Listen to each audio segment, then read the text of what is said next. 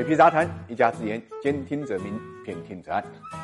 俗话说“靠山吃山，靠海吃海”，这句话在希腊这个传奇国度呢，展现的淋漓尽致。众所周知啊，希腊位于呢欧洲、亚洲、非洲三大洲之间，西南临呢爱尔尼亚海和地中海，东临呢爱琴海，而且它的领土有百分之十五是岛屿，大概有一千五百多个岛，海岸线呢曲直，港口众多。也正是因为靠海的地理形势，造就了希腊航运一直以来在全球的领先地位。根据二零一九年的数据显示啊，虽然希腊人口只占全球的百分之零点一六，但是希腊船东控制全球航运能力的百分之二十点六七，和欧盟的百分之五十四点二八。二零零七年到二零一九年，希腊船队的运力呢翻了一倍多，而且希腊的船队平均船龄是九点一七年，远低于全球船队平均船龄的九点六一年。从船队增长地区来看啊，二零一零年以来，全球船队运力增长了百分之四十四，而整个欧洲地区增加了一点六四亿吨，也主要是由希腊船东推动的。希腊船东在这一期间，船队应力增长了百分之七十四，相当于整个欧洲增长了百分之五十四。二零一三年呢，希腊超越日本呢，成为全球最大的船东国，而且在二手船交易市场非常活跃。今年由于疫情的原因啊，全球贸易呢遭受冲击，全球航运呢也遭受前所未有的困境。目前全球排名第一的是日本，希腊第二，中国第三。中国所拥有的船队的总价值是排名第四的新加坡的两倍多。显而易见，排名前三的船东国家呢，在市场上的主导地位。不过，希腊依然是船队价值前十名的船东国家中间，为数不多的在二零一九年到二零二零年之间保持增长的国家之一。目前船队总价值已经达到一千零五十三亿美元。两千年前，古罗马哲学家呢西塞罗曾经说过：“谁控制了海洋，谁就控制了一切。”两千年以后，这句话依然在理。成本低、覆盖广、容量大等诸多优势，让海运呢成为全球贸易的命脉。